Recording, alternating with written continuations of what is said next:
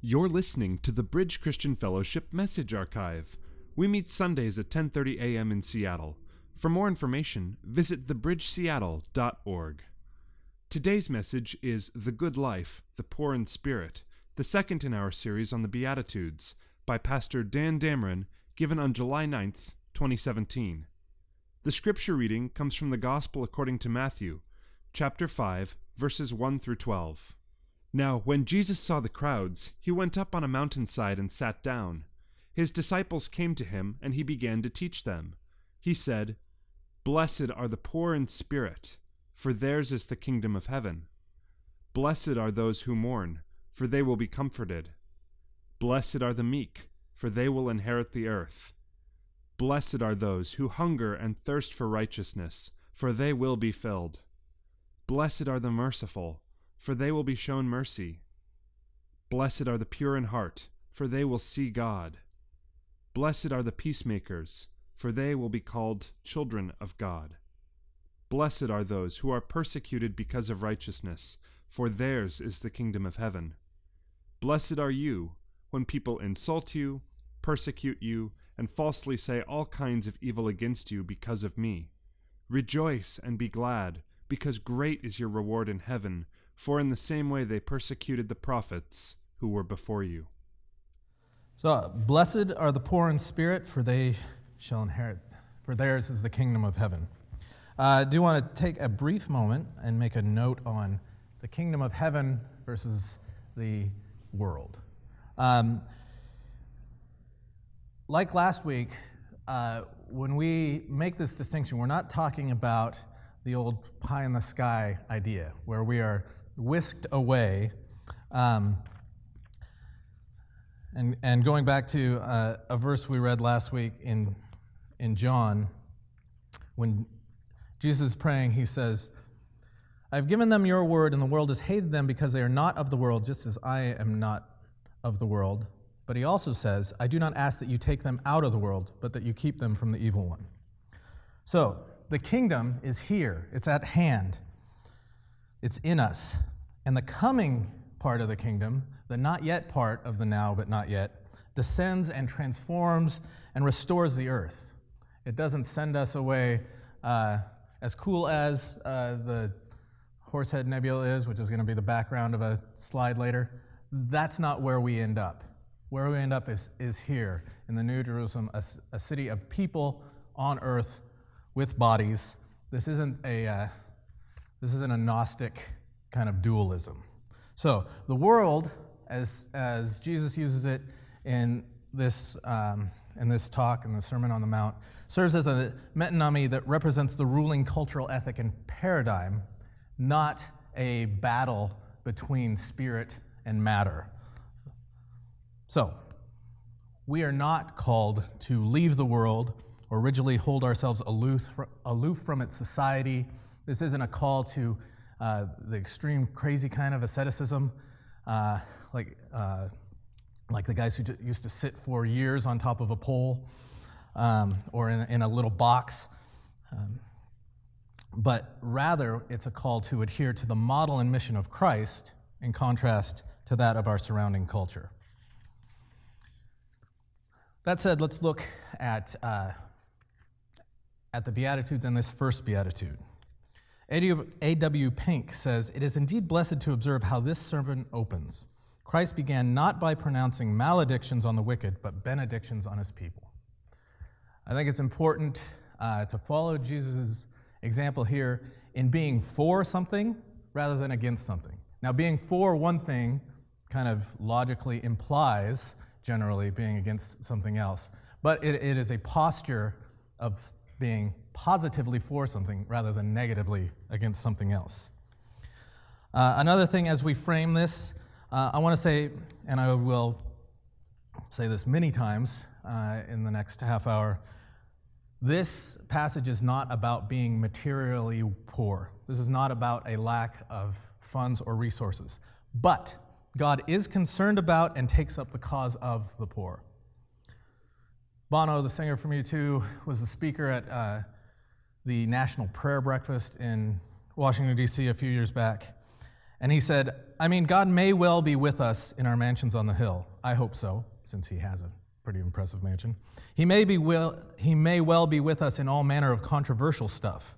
Maybe, maybe not. But the one thing we can all agree, all faiths and ideologies, is that God is with the vulnerable and the poor. And he goes on to quote Isaiah 58 9 through 11. Then you shall call, and the Lord will answer. You shall cry, and he will say, Here I am, if you take away the yoke from your midst, the pointing of the finger and the speaking of wickedness. If you pour yourself out for the hungry and satisfy the desire of the afflicted, then shall your light rise in the darkness, and your gloom be as noonday. And the Lord will guide you continually and satisfy your desire in scorched places, and make your bones strong, and you shall be like a watered garden, like a spring of water whose waters do not fail. We see throughout Scripture that God particularly mentions the plight of the poor, the orphan, and the widow. So even though that's not the focus of our passage this morning, it's not not what this is about. That said, I want to move to the fallacy of holy poverty. Uh, it's, it's a pretty easy thing to fall into. Um, we have the example of uh, St. Francis of Assisi, who I don't think necessarily was uh, uh, prey to this fallacy himself, but all of his followers, uh, well, not all, a lot of his followers seem to be, that by the mere fact of not having stuff, that somehow they were gaining virtue. Uh, I think this, this comes a lot of times from misapplying some scriptures. So, one of, the, one of the favorite scriptures to misapply in this area is the story of what we often call the rich young ruler although it doesn't say ruler in the passage. But um, later in Matthew, uh, it, says that this, this guy came to Jesus and he said, How do I inherit eternal life? And Jesus says, Hey, you know the commandments. And he said, Yeah, I've been trying to do those. And Jesus doesn't argue with him. Jesus doesn't say, Well, yeah, sure, you've been trying to do them. He, he says, it says he looked at him and he loved him and he said, You lack one thing. Go sell all that you have, give it to the poor, and then follow me. And the guy um, says the guy went away sad because he was very rich. And then Jesus says, How hard it is for the rich to enter the kingdom of God. A lot of people have taken this to say, Oh, it's hard for the rich. So the rich are bad and they can't enter the kingdom. Uh, so we should all be poor. Um, two things about the context of that that should be uh, should stand out to us. One, the apostles are surprised uh, when he says this because it is their thought that, that earthly riches are a sign of God's blessing. So their reaction is if even the rich can't get in the kingdom, how are the poor going to get into the kingdom? They're not, they're not setting up this dichotomy.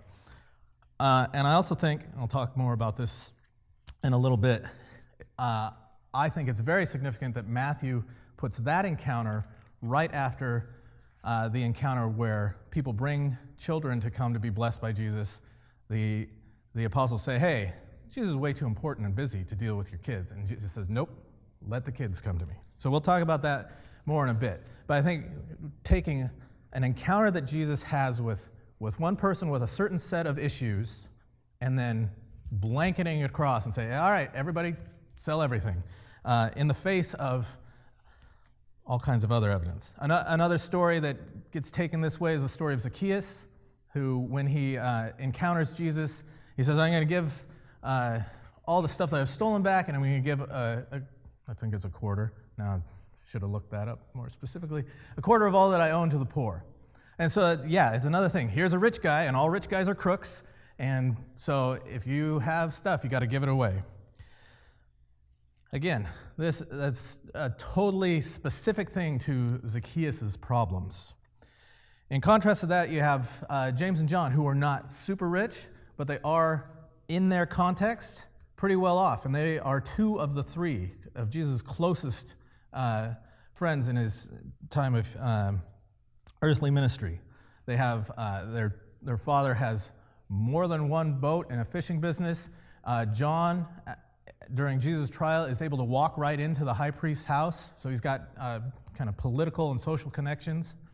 You also have uh, Matthew, who was a tax collector, doesn't recount, even though he was uh, even more central to the story that Jesus said, Oh, you got to get rid of everything. There were no poor tax collectors in uh, first century Rome. That's not why you went into that. So there are all kinds of um, there are all kinds of other examples of people who had material wealth who were not called to divest themselves of it. Um, we see that P- Peter's doing fairly well also. He's able to host everybody at his house and, uh, and with his mother in law. He talks about several women who supported the ministry out of their um, resources. In my own journey, um, I held rather strongly to the concept of holy poverty for a long time. So, my family, when I was born, was in the middle of what I would call self induced poverty. My dad was a hippie, and he wanted to drop out of society. So, uh, the one thing where it wasn't really poverty is they saved up money, they bought five acres in the middle of nowhere um, out on the peninsula, and we were there. And when I was a very small child, we were living on 50 to $100 a month. And you can only do that when you actually own property, also. But yeah, and then, you know, trying to, trying to farm a little garden plot and build a house out of trees that he cut down off the hill. So, um, so I, I very much had this ingrained from my very beginnings idea that this is what is good and virtuous, and the people in those cities and those banks and everything, they are bad. And then uh, that developed in my through my adolescence, and when I started doing ministry, uh, a lot of you have heard this story. When I had uh, I'd done an internship for college ministry, and I felt like I was supposed to do that professionally. And when I had my time of decision, I was like, I said these exact words All right, God, I'll do it. I don't need to have a nice car. I don't ever need to have a house. I don't need to get married. In my mind, to serve God meant that you, you, you couldn't have any of those things. Um, what I developed into believing instead is that the important thing is to have enough to do what best advances the mission of the kingdom. And the salient point is to remember whose stuff it is really. So, again, A.W. Pink writes There's a vast difference between this, the concept of being poor in spirit, and being hard up in our circumstances. There is no virtue, and often no disgrace, in financial poverty as such, nor does it in of itself produce humility of heart. For anyone who has any real acquaintance with both classes soon discovers there is just as much pride in the indigent as there is in the opulent. This poverty of spirit is a fruit that grows on no merely natural tree. We can't automatically identify earthly poverty with uh, being poor in spirit, just as we can't um, uh, directly identify what we would call earthly blessings with uh, true blessing. So, Jesus says, Blessed are the poor in spirit, for theirs is the kingdom of heaven. And he says this directly against the culture of his day that would say, Blessed are the rich, for theirs is the kingdom of the kingdom. Theirs is the, the whole world. Uh, J.R. Dummelow writes The Greeks thought that the blessed life, this is something that they wrote about in their philosophy as well, was possible only for a few. They're not even bothering to try to come up with something that works for everybody. It's impossible for slaves, for the diseased, for the poor, and for those to die young to even have a, a shot at the blessed life. I think the, uh, the best way I could boil down our culture's approach to it is, is blessed or how fortunate are you if you're self sufficient, if you have your life under control and you don't need anybody else. And that's, that's where this branches beyond just, just money. Martyn Lloyd-Jones says, This is something, being poor in spirit, that is not only not admired by the world, it is despised by it. You will never find a greater antithesis to the worldly spirit and outlook than that which you find in this verse. What emphasis the world places on its belief in self reliance, self confidence, and self expression. Almost everything in our society is about advancement, security, sufficiency. Even the reactions against kind of the materialism and uh, over focus on achievement in our society, I, I think betray a, a core acceptance of that concept. So, two easily mistaken uh, ideas that we would mistake as being against it, but are just another subtle form of it. My dad, when he decided to, to drag my mom into the wilderness, uh, he was like, Yeah, I'm getting back to the land, and uh, we're not going to be material, we're not going to be part of institutions. But really, what he was doing is saying, I have found my way to be self sufficient. I don't even need the rest of humanity. What, what he really wanted, and he's, he said this in recounting his thought process, what he wanted was to be in the woods with his wife and his kids and see no other humans. It's the essence of saying, I want control. I want to be in charge of everything that affects me. So even though we were poor, I mean, I, you couldn't even do that in today's dollars and, uh, and cost of living thing. We were super poor, but his whole idea was to have everything he needed as opposed to relying on anyone else. A big movement that you see almost ironically pop up in glossy magazines and, and on websites is the simple living uh, movement. So, you know, hey, everybody, clean out the 17 pounds of extra stuff that you bought this year and never even opened out of your closets and have simple living. But again, even this, even this concept, so uh, tiny houses, uh, uh, minimalist uh, approach to possessions. Again, it's that same focus on, on being self sufficient. It's being not controlled by your possessions so that you can be in control, so that you're not driven by that. The ce- central focus is on control and self sufficiency. Citizens of the kingdom of God, though, which is what those who follow Jesus are called to be, what we claim to be, what we are supposed to know is that we don't have control of our lives, that we need God and we need other people. I remember, and I don't know if this is a significant moment in some of your lives, some of you are rather young, but uh, in the weeks that followed 9 11, there was a brief moment where Americans as a whole, uh, I mean, nothing really changed. It didn't have a lasting impact on American culture, but for that brief time of weeks or maybe a couple months, people understood oh, wait a minute.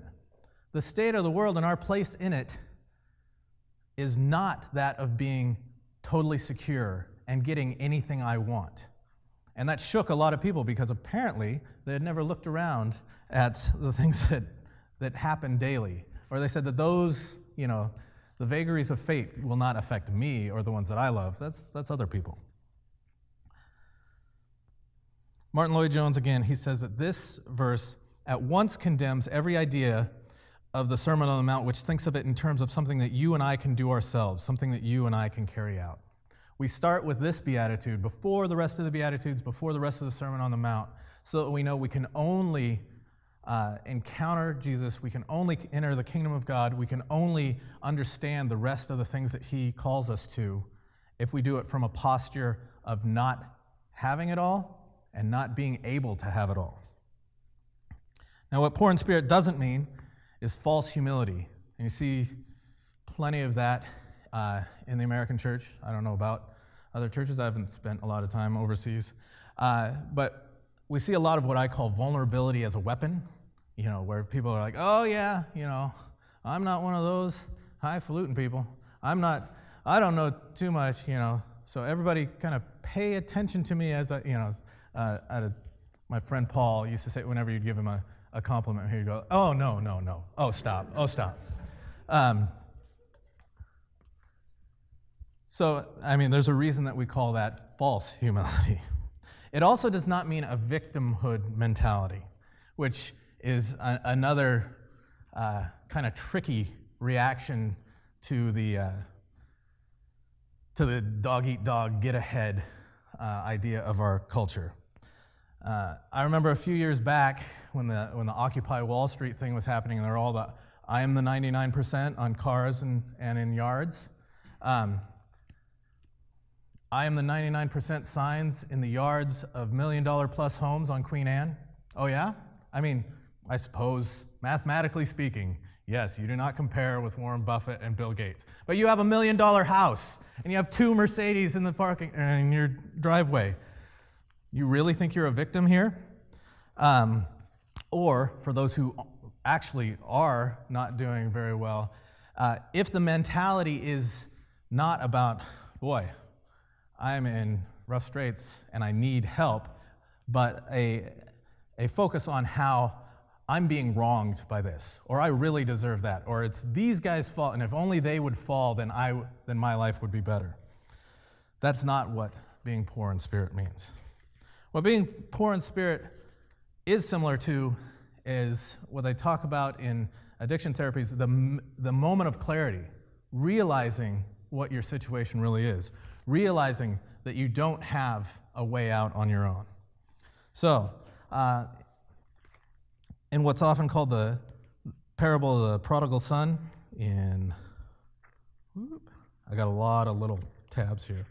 Um, in Luke 15, um, the son who has, who has taken his, his share of the inheritance and he's blown it all um, finds himself sitting in a pigsty, says, But when he came to himself, he said, How many of my father's hired servants have more than enough bread, but I perish here with hunger? I will rise and go to my father, and I will say to him, Father, I've sinned against heaven and before you. I'm no longer worthy to be called your son. Treat me as one of your hired servants.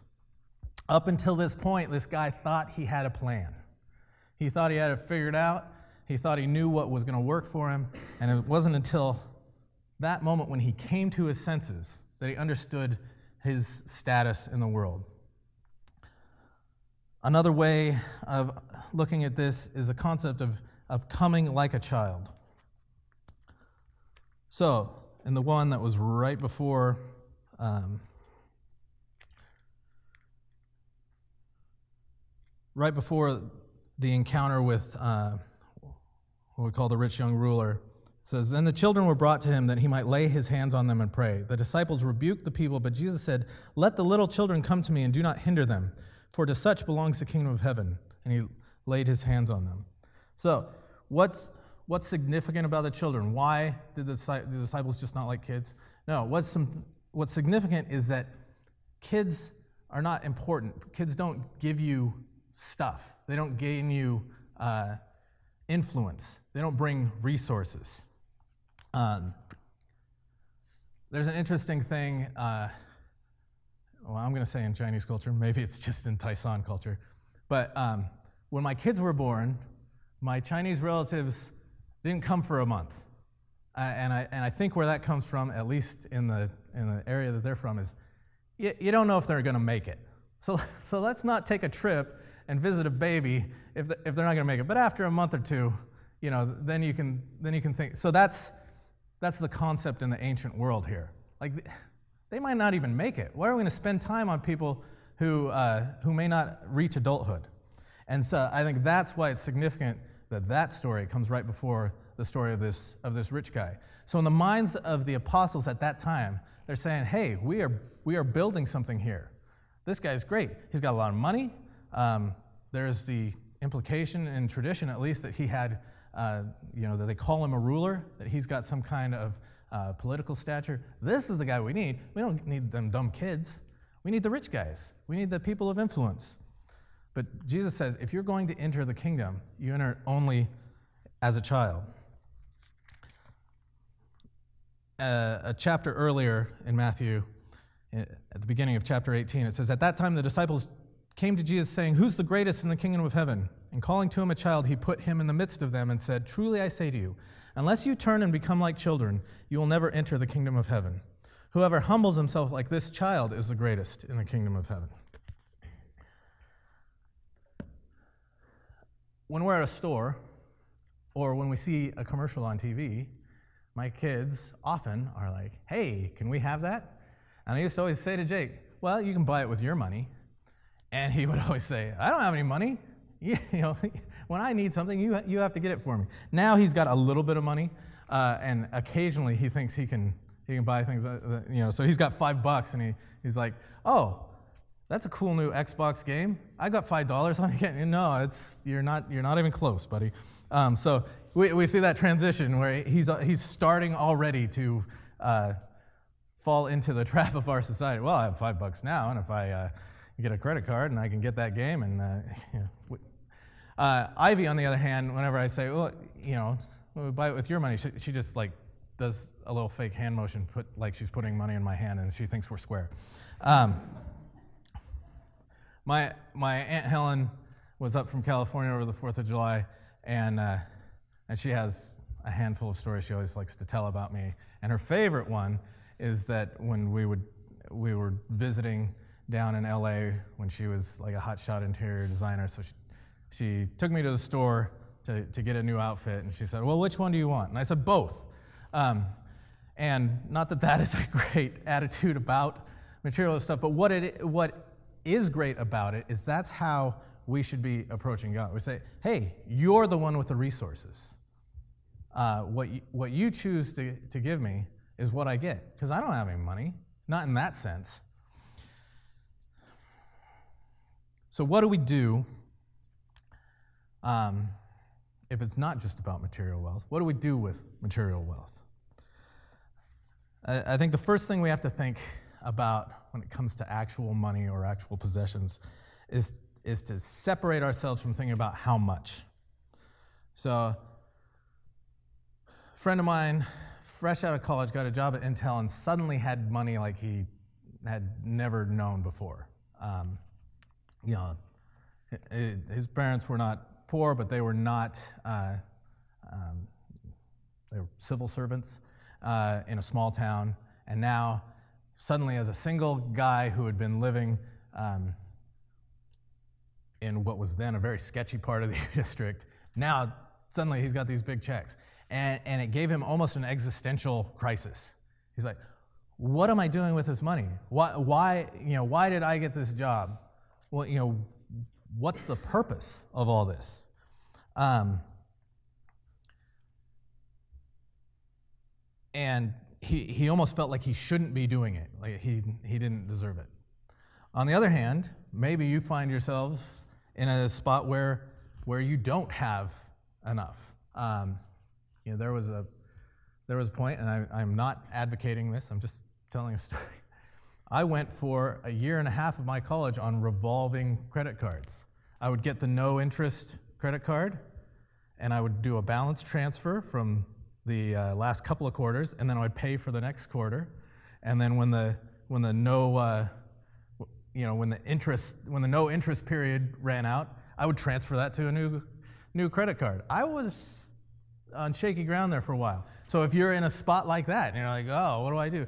It's not about having way more than you ever thought you would have. It's not about being in more financial trouble than you think you are. It's about whose stuff it is and who is in control of it. So, in Luke 12, starting verse 22, Jesus says to his disciples, Therefore I tell you, do not be anxious about your life, what you will eat, nor about your body, what you will put on. For life is more than food, and the body more than clothing. Consider the ravens, they neither sow nor reap, they have neither storehouse nor barn, and yet God feeds them. Of how much more value are you than the birds? And which of you, by being anxious, can add a single hour to his span of life? If then you are not able to do as small a thing as that, why are you anxious about the rest? Consider the lilies, how they grow. They neither toil nor spin, yet I tell you, even Solomon in all his glory was not arrayed like one of these. But if God so clothes the grass, which is alive in the field today and tomorrow is thrown in the oven, how much more will he clothe you, O you of little faith?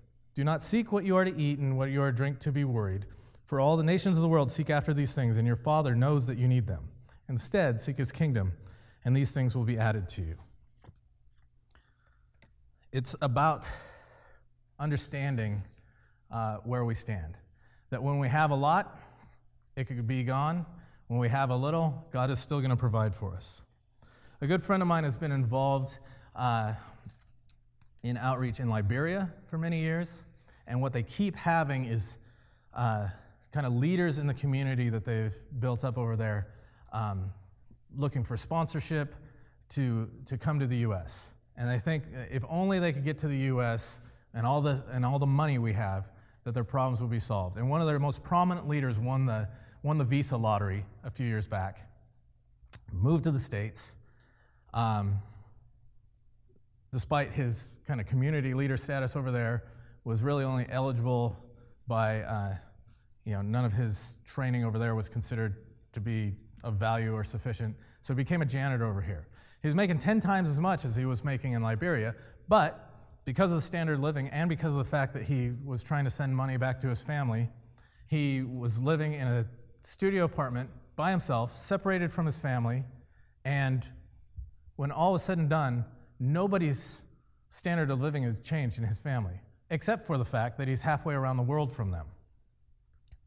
So he chased this illusion of prosperity for his family and instead only got separation from them. We need to remember uh, whose resources they are and what it's for. In the height of my holy poverty period, uh, my dad became really good friends with a guy named Jack Thomas. And Jack was a very successful insurance salesman. Not, you know, very successful and insurance, two things that I was not uh, really into at that time. And uh, Jack had a pool table in his house. They had a condo out at the beach. And I was like, how does this, how does this work? How does your uh, very public and, and actually very genuine in person pursuit of Christ mesh with having this stuff? Uh, and, you know, he as a person was a big part of my leaving behind holy poverty as a, as a theology. Because what I saw is that he held all of that very loosely. He had left an even more lucrative uh, business career to go into insurance because he felt called into it. That as he talked about life insurance with people, that that was a chance to have conversations about life and death, uh, and to be uh, present in people's lives when a loved one did die. And his, his condo at the beach was a place that he offered up to people, uh, whether it was just friends for time to get away, when missionaries were in town for some place for them to stay. Everything that he had, he held with an open hand toward the mission of the kingdom. My, my parents' church, a little church of about 150 people in Montesano, Washington, uh, because of the exchange rate, is able to support about 40 churches in the bush country of Uganda. When we look at what we have, you know, compare, compared to a lot of churches, uh, it'd be very easy for that church to say, hey, you know, we're not very big, we don't have a ton of resources, um, we can't take on something like that. But their relatively small uh, amount of resources by US standards becomes a giant amount of resources by Ugandan standards, and they hold it with an open hand for the kingdom. I don't know what each of us has to offer in terms of material goods, but one thing that we, I think, can all offer is hospitality. What, whatever our situation is, if we invite other people into it. The core issue with this beatitude is the concept of self sufficiency. And that's not what we are supposed to be focused on as followers of Christ. We don't have self sufficiency, we have Christ sufficiency. An old hymn says, Just as I am without one plea, but that thy blood was shed for me, and that thou bidst me come to thee, O Lamb of God, I come, I come.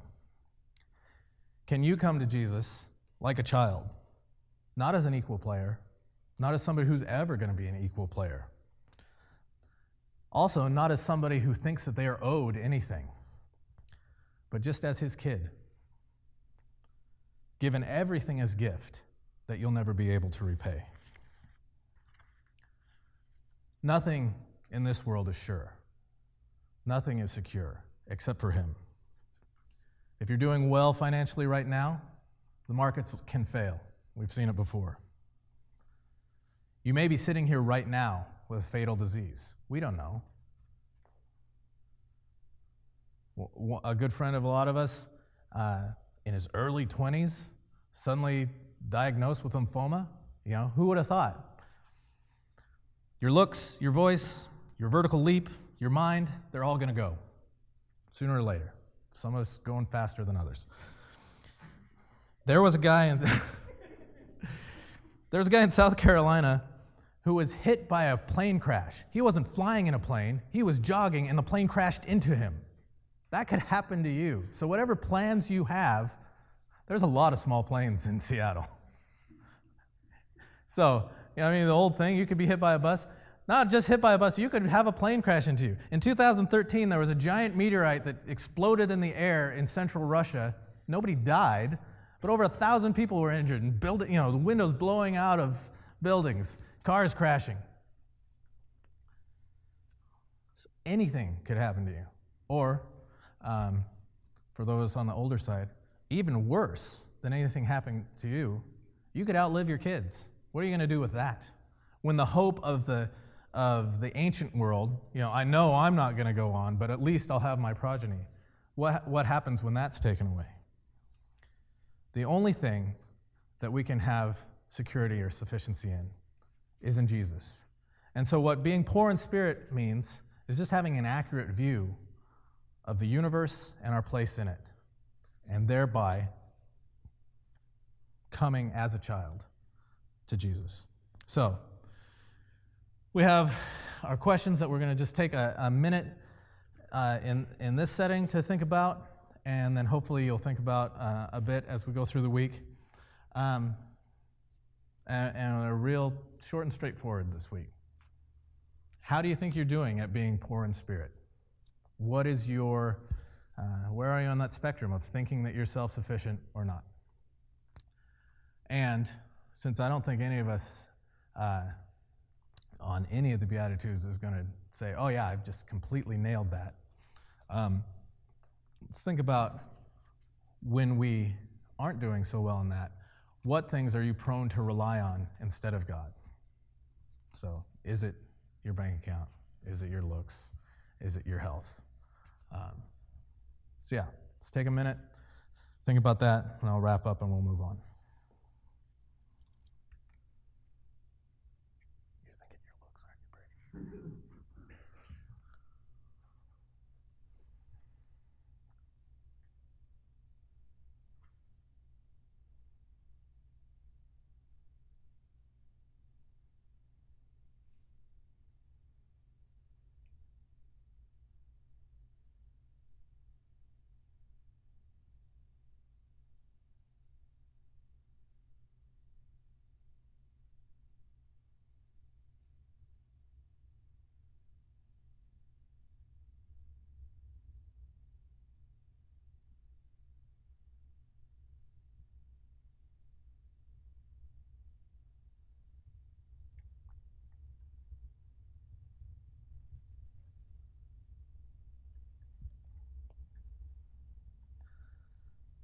Blessed are the poor in spirit, for theirs is the kingdom of heaven. And only theirs. We can't buy shares, we can't rent to own, we can't barter or work our way up. We can only come as children, but we can come as children to a loving Father. Let's pray.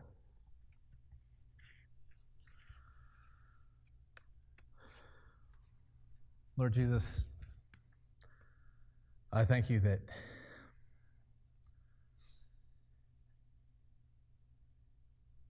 that you welcome us in. That even as our illusions of self control or self sufficiency are stripped away, that you offer us um, everything that we need as gift. So I pray that you'd help us uh, to not get caught up in, in protecting ourselves or trying to get ours, but uh, that you would, you would give us faith that you are protecting us, that you are providing all that we need. And that if we seek your kingdom, every day to day need that we have will be taken care of. Thanks for listening to today's message. To find out more about the bridge or to listen to any message from our complete archive, visit thebridgeseattle.org.